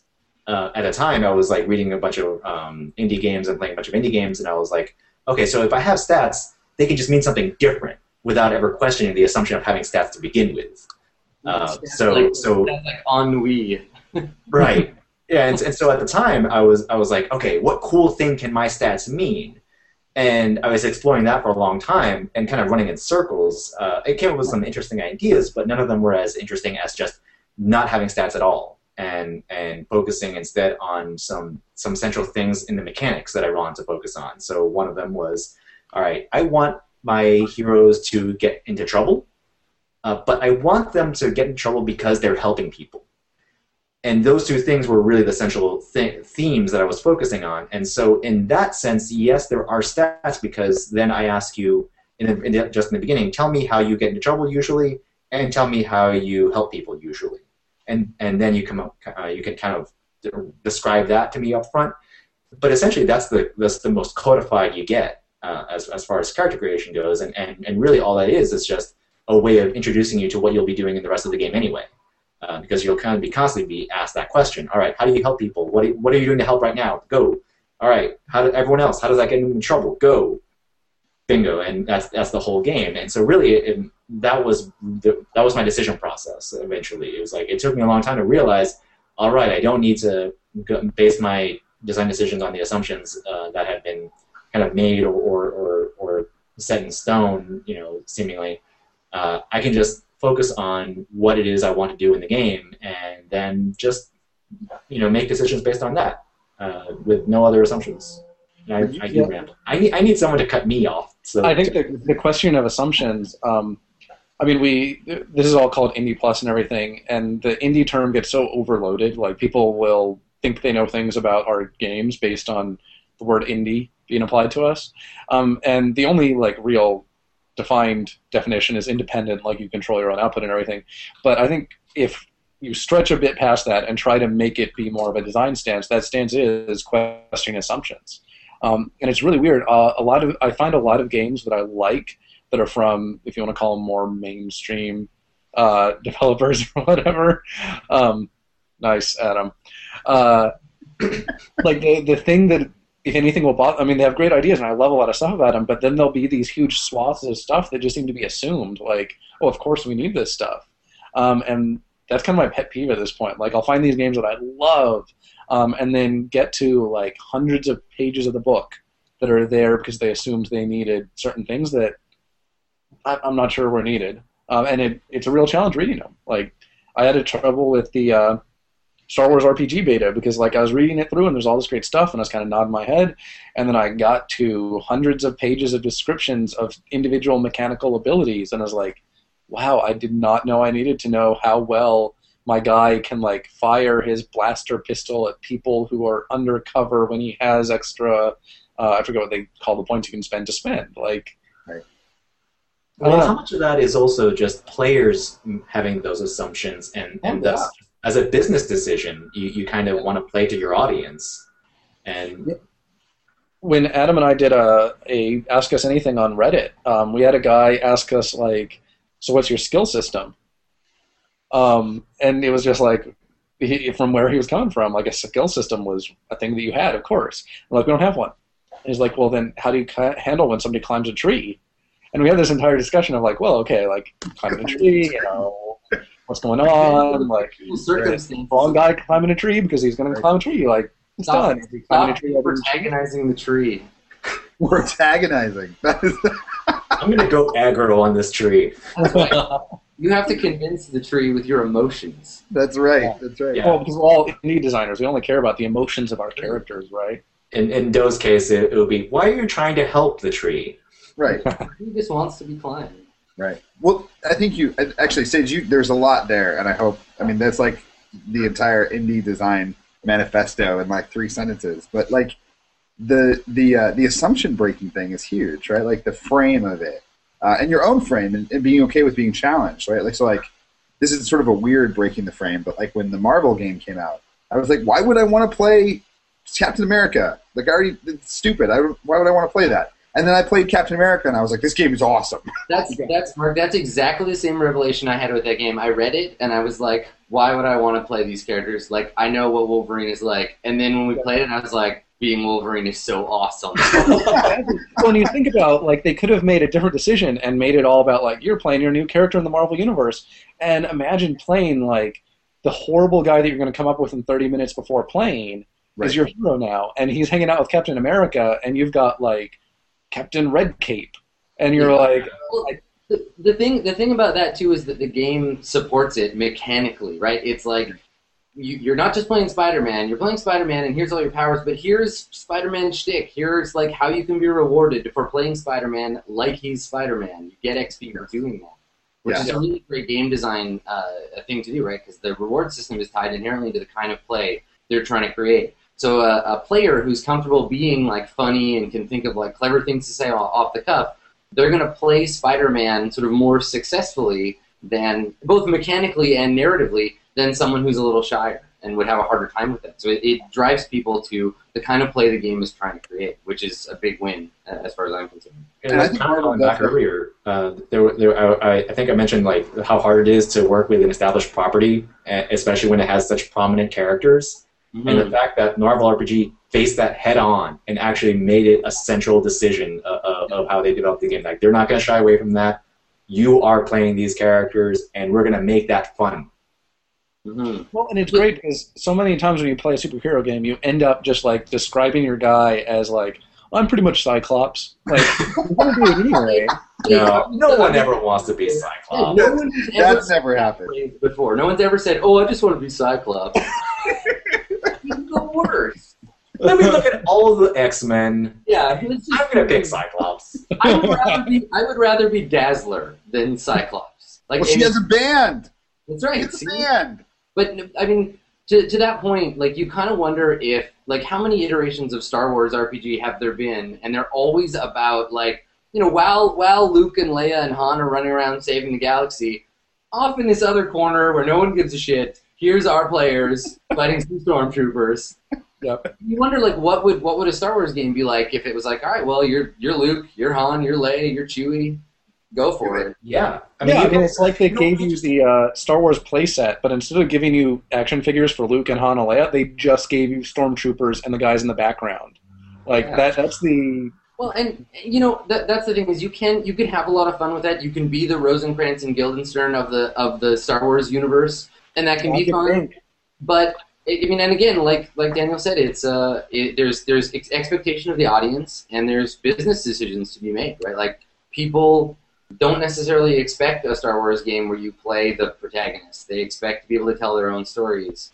And again, big ups to Marvel for being able to just like take that for Margaret Weis Productions to take it head on and be like, you know what, that's fine. We're gonna make it really fun to be your version of Frank Castle.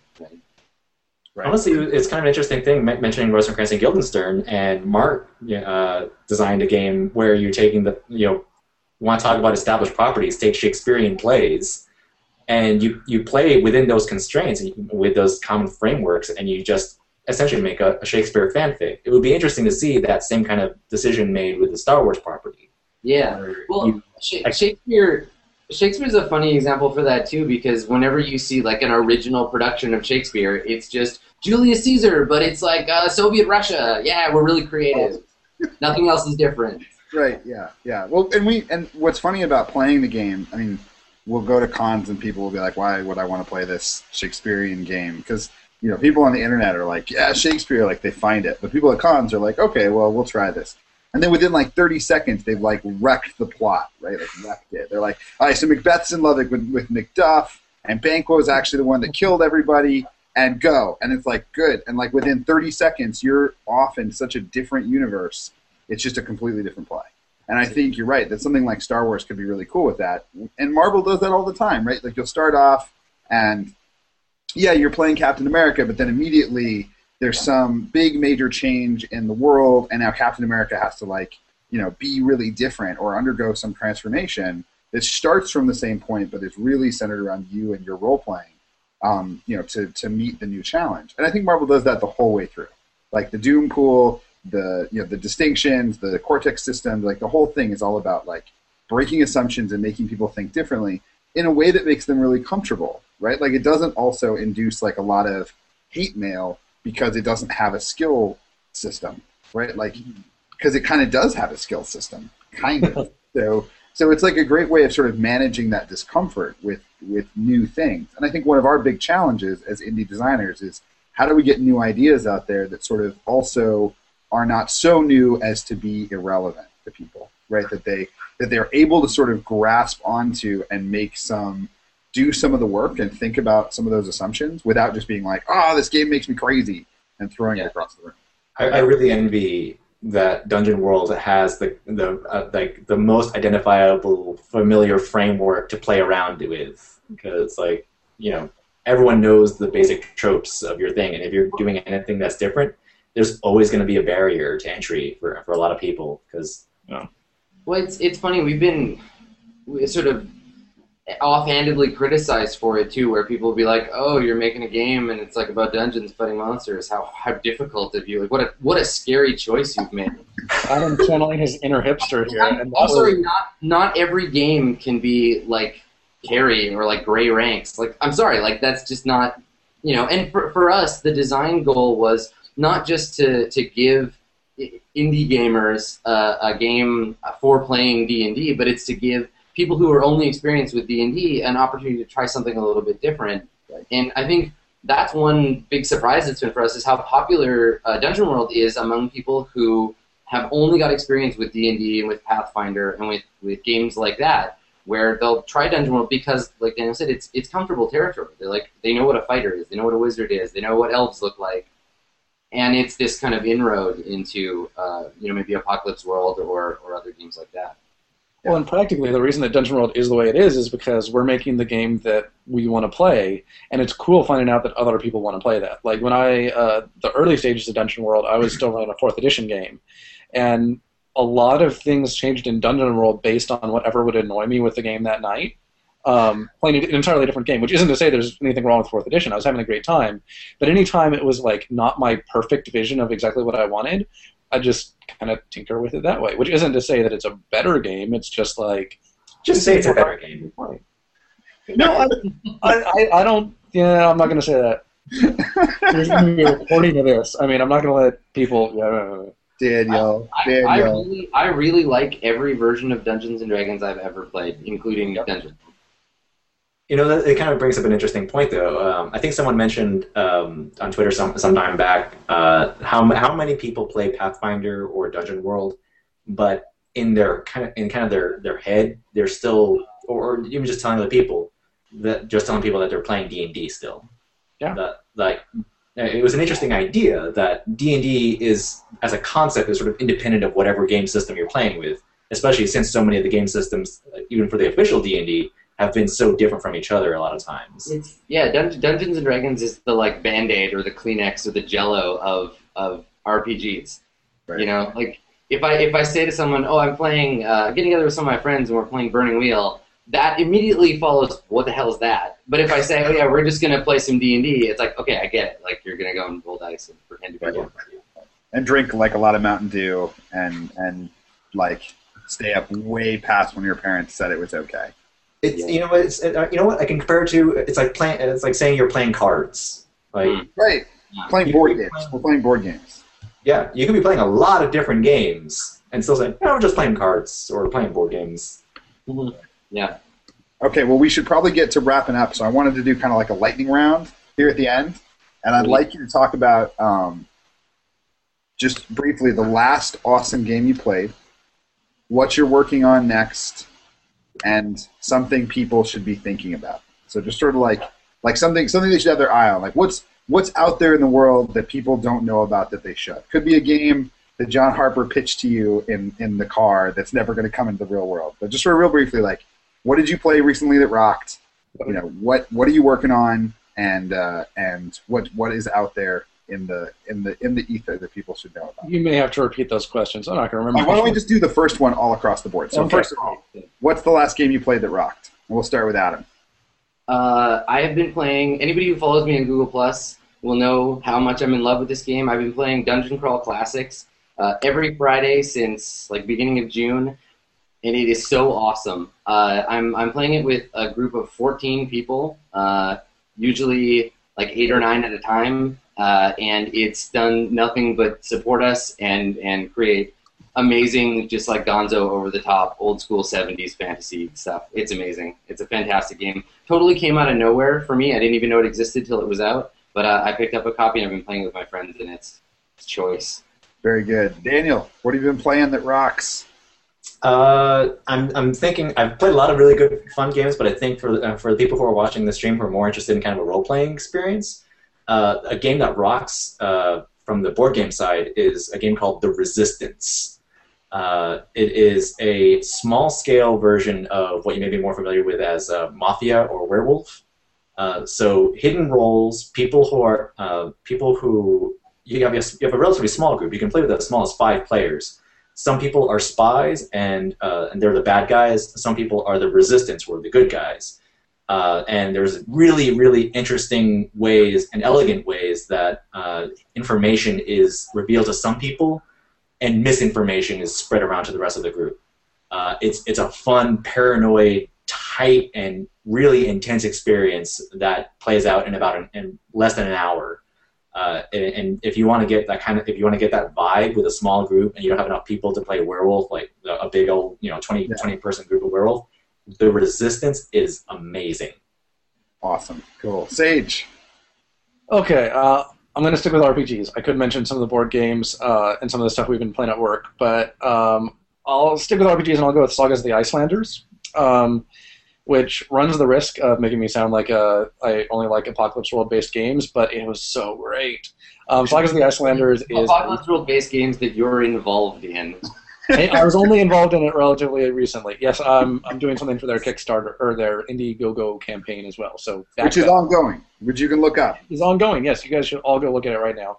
Um, but it's based on uh, the collection of poems and heroic narratives uh, called Sagas of the Icelanders, but it's also called Sagas of the Icelanders, which is going to cause no ends of confusion and make it hard to Google.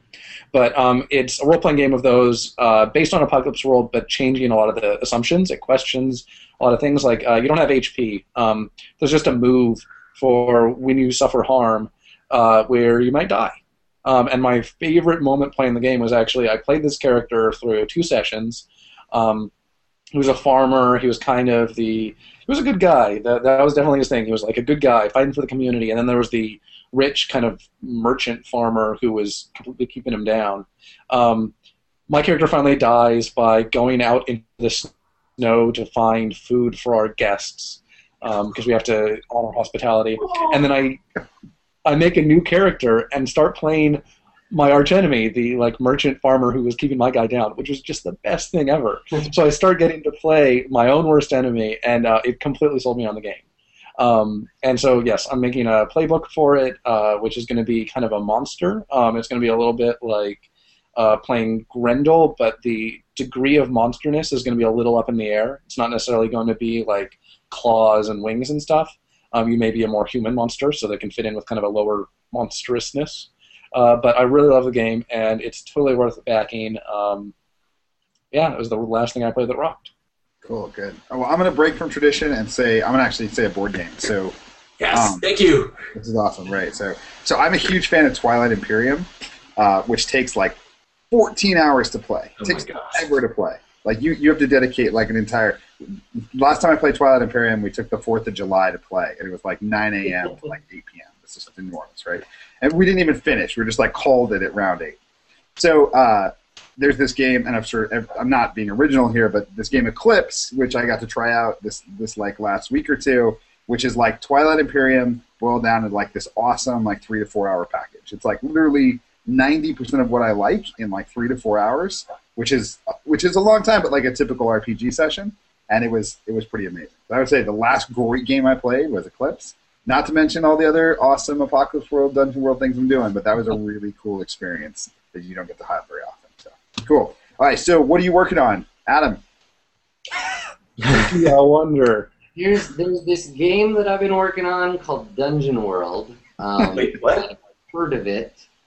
Um, What that, like, just all day, every. Actually, actually, uh, I'm, and this is something uh, Sage mentioned kind of it before. You're seeing lots of game designers cross pollinating and like doing extra bonus stuff for uh, each other's Kickstarters. Um, you heard it here first, but de- depending on on how things go, I'm working on something with um, the guys that are doing that uh, Magicians uh, RPG. If you haven't heard of it, it's awesome I'm doing layout. to teach you how to learn how to learn Korean, but it's also a super badass RPG about being a magician. Um, so I've uh, I put together some stuff, uh, some kind of Dungeon World themed stuff uh, for those guys as maybe a future stretch goal. So I'm working on that uh, right now, on top of the massive pile of Dungeon World responsibilities that I have. At Yeah, moment. yeah. Daniel? Uh, get, uh, so my you my uh, like everywhere my bio line is always art director by day, game designer by night. Uh, so on the art director side, what I'm working on right now is doing layout for Marvel supplements uh, and and various uh, small uh, smaller uh, role playing game things. Although they end up usually usually being pretty big. So I'm also doing layout on the Magicians role playing game that Adam just mentioned.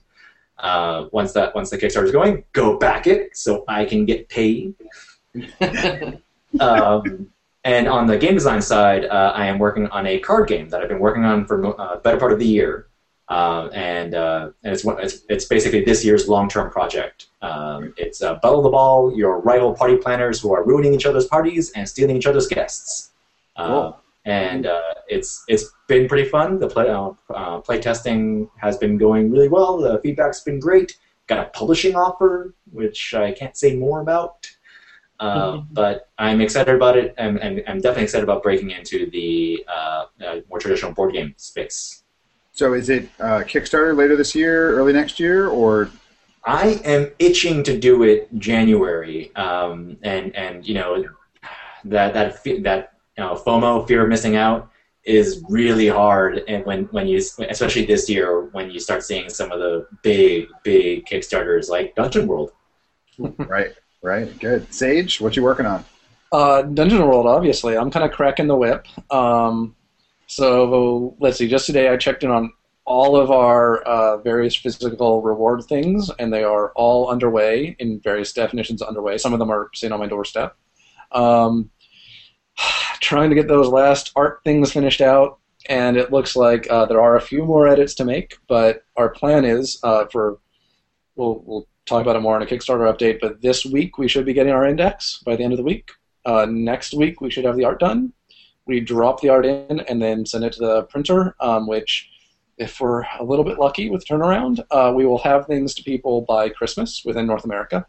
Uh, yes. That's what we're hoping for. Yes, dude. Excellent. Cool. Uh, obviously, internationally, it may take you a little bit longer because international shipping takes a while. Uh, so we'll be keeping people up to date on that. Um, I cannot wait to be done with this. I really like designing more than publishing. Um, uh, and then obviously, I'm doing the the uh, stretch goal for Sagas of the Icelanders. Um, and then I met up with some friends this past weekend and started talking about a game design just randomly that uh, I may have to end up doing, which I'm kind of dreading. Uh, I, I I don't know if you guys feel the same way, but I feel like once you've published, like getting another idea that you think you're gonna have to publish is kind of like, oh no. yeah. what is um? Can I, if I may ask, what's the status of Powers for Good? I want to go back to that, but I'm not sure I have the insight to do anything better than I've already done. Um, it's not getting enough play, which uh, for me to have enough feedback to really develop it more. which, uh, like I was talking about earlier, I feel like that's kind of feedback that the pitch isn't there yet. Um, and plus, I think Marvel RPG may have outdone me in a really good way. I'm not like, oh, those guys. Like, I'm so happy that they may have made the game that I wanted to make.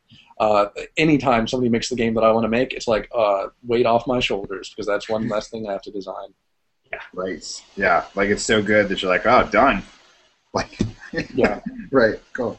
Uh, so here at Magpie Games, we're still cranking out the companion book and the uh, um, short story book. I think I'm waiting on like the last short story revision from one or two authors. So that looks like it's actually going to get done first, and we'll get out to backers uh, in the next week or two in sort of like e EPUB files.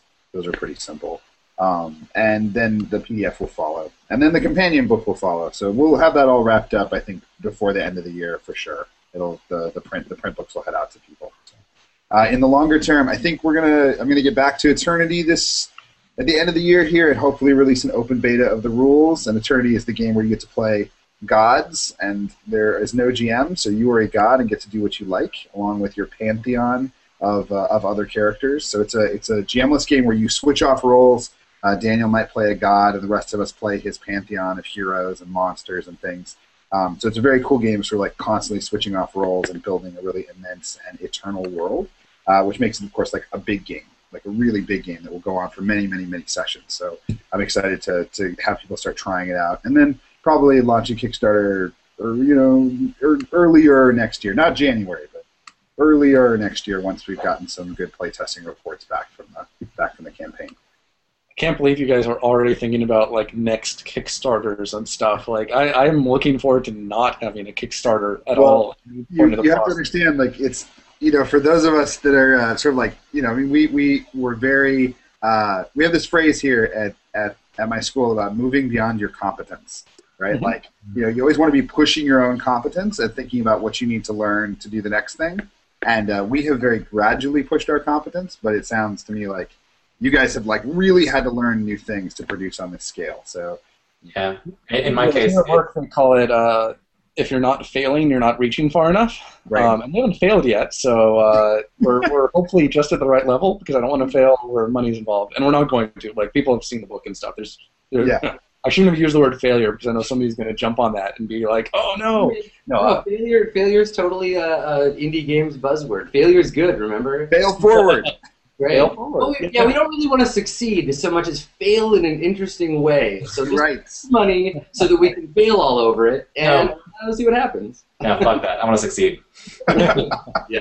The the the in my case, um, uh, it's been a, it's been over a year since my last Kickstarter. Um, and, and over a year and a half. Alcoholic.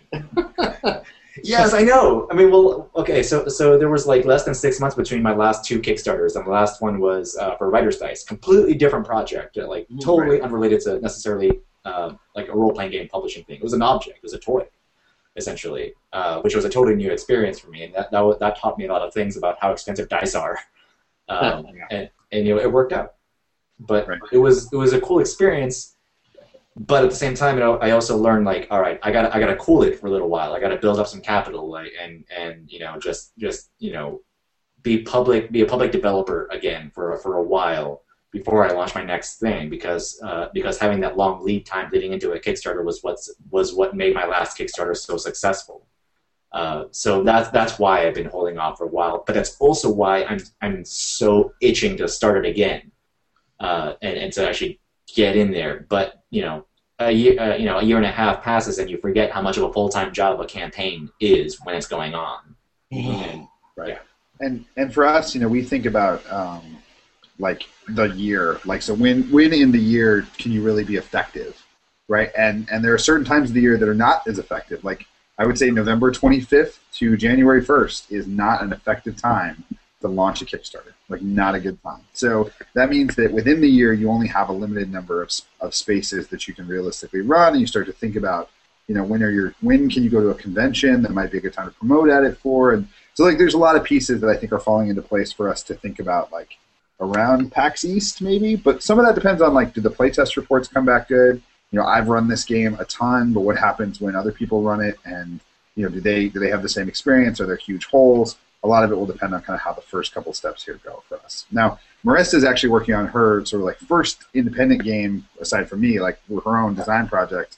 Um, Yay, more women developers. Yes, I know, right? She's so she's making a game um, that's like Spyro meets uh, Lord of the Rings meets Apocalypse World. So it's a it's a game about a very brave. Everything meets Apocalypse World these days. I know everybody's doing it. So uh, th- that's where she is right now. I don't know if that that part will stick, but she's uh, she's writing this really cool game about like baby dragons who like have access to like all these different kinds of magic, but as they grow older, they lose access to certain parts. And as you get like when you're a fully grown dragon, you're like only good at one thing. So when you're like a baby, like you have all this potential, and then you sort of lose that potential to achieve greatness. And what I'm you watching. I'm watching Daniel's picture down at the bottom. You're blowing his mind.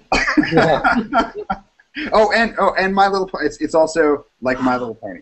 It's oh like oh my god. Spyro meets My Little Pony. That's that's. Yeah, if you can tap into the brony community, oh my god. I know. Well, we're I'm a huge brony, right? And if you've seen me at a con, I almost always wear my brony shirt I wonder how much that license would cost. for My Little Pony. than we have. Can you imagine a My Little Pony Apocalypse World game? That's what I think. That's what Marissa's making. Like I'm really, I'm really excited about it. Like you know, like roll, roll to defeat your enemies. Like roll to make friends. Like Well, you know, friendship is magic. well, and that's the thing. Friendship is magic. Like it's not like magic. it is magic. so, so that's what we're working on here at Magpie HQ. Oh, and and of course our requisite. I'm working on an Apocalypse World hack as well, which I think I'm going to post to the Apocalypse World forum soon. So we'll leave that You aside. guys. It's, and we're we're busy. I know, like it's so tough because I keep on like Apocalypse World informs. I, I have a tough time not letting it inform my design because it taught me so many things.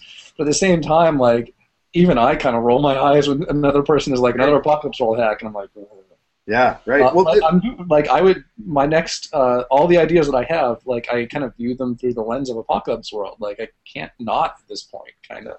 Well, it's such a powerful engine. and I think that's how we need to see it, right? Is that is that it's an engine. It's like it's like there's a and, and we tapped I think this for our last best hope. There's a fiasco engine, kind of. It's not as explicit, but this idea that you're going to have spotlight scenes and people are going to get kind of get to take their turns with the narrative and stuff. Like other games did that, but fiasco like nailed it. And then you look at a game like Dog Eat Dog, which is an awesome product many people don't know about, and you're like, oh, well, this is this would not maybe have been possible without a fiasco. Or at least I would envision it very differently without fiasco. But it's not fiasco, right? Like it's it's so totally different. But like we said earlier, like being indie, uh, for lack of a better word, is kind of about questioning assumptions. Oh, Um, now you're blowing my mind. Like, I'm oh, worried that Apocalypse World may become an assumption. I don't think it has yet. oh, no, like our, I think it our could. methods. It's like in the Matrix when he gets out of the Matrix and he realizes he's still a slave to the machines. Oh, No, no, it's Inception, and we've got to go deeper. We've got to make an Apocalypse World hack for Apocalypse World. I'm coining the phrase now, Vinception. Vinception. yes. Why, why can't Why can't it be like the good old days when all we ever did was make Jedi hacks for dogs in the vineyard? Oh, man. Good. Okay, so last lightning round. What what is out there that people don't know about that they should? Adam. They don't know about. Uh, Jesus. Um, Or you know, I mean, even like if lots of people do, that's cool too. But what No. should they know about that they don't? I can I can I can spin a little emergent gameplay action here. So uh, I just finished playing uh, XCOM, which I'm sure many people are familiar with. The game, in and of itself, has next to no narrative. Uh, it's just aliens. You fight them. That's it. But you can change the appearance and names of the members of your team.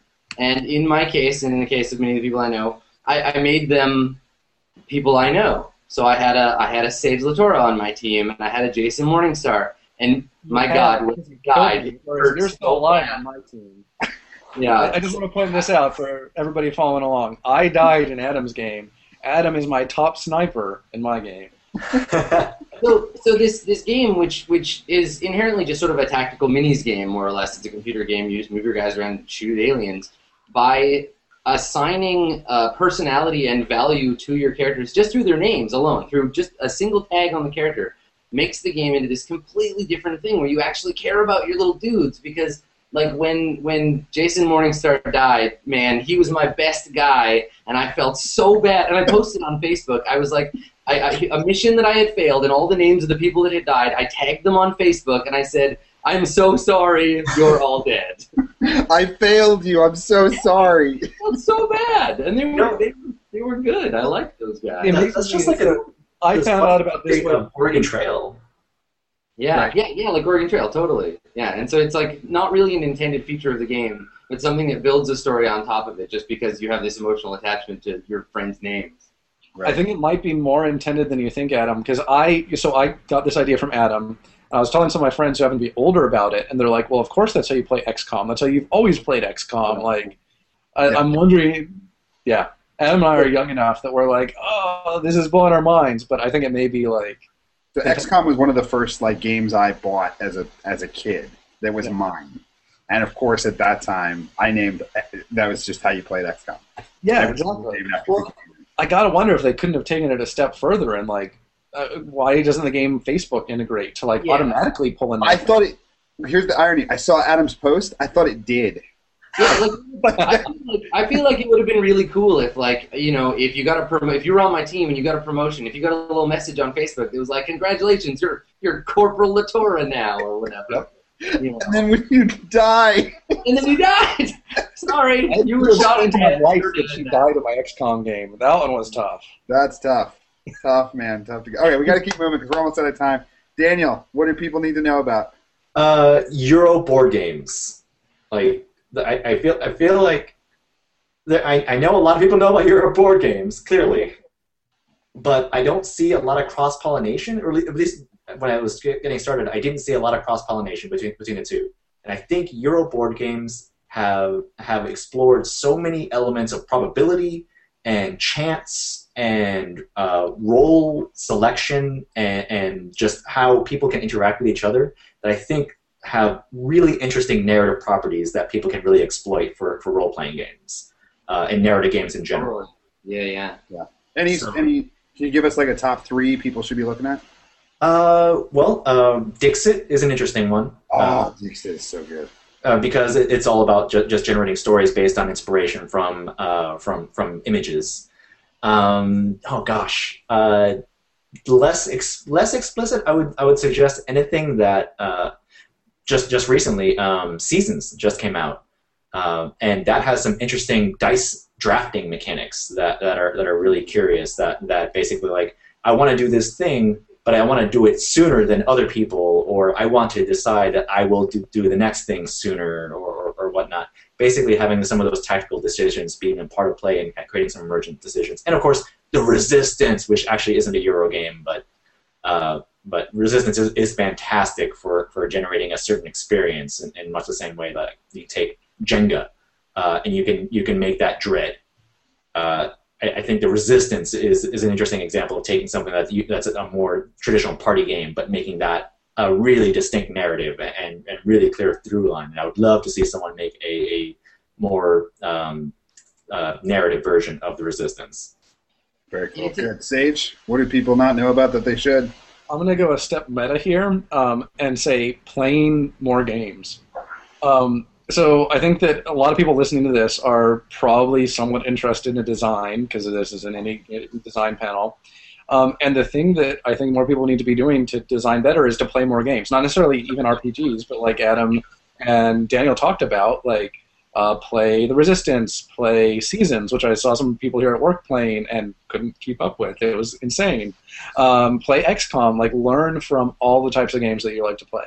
Um, and I'm really lucky that recently uh, I changed jobs and in my new work, uh, I've got to play a lot of games that either I only kind of knew or maybe I'd played before, but now I get to play them with people who are interested in really dissecting them.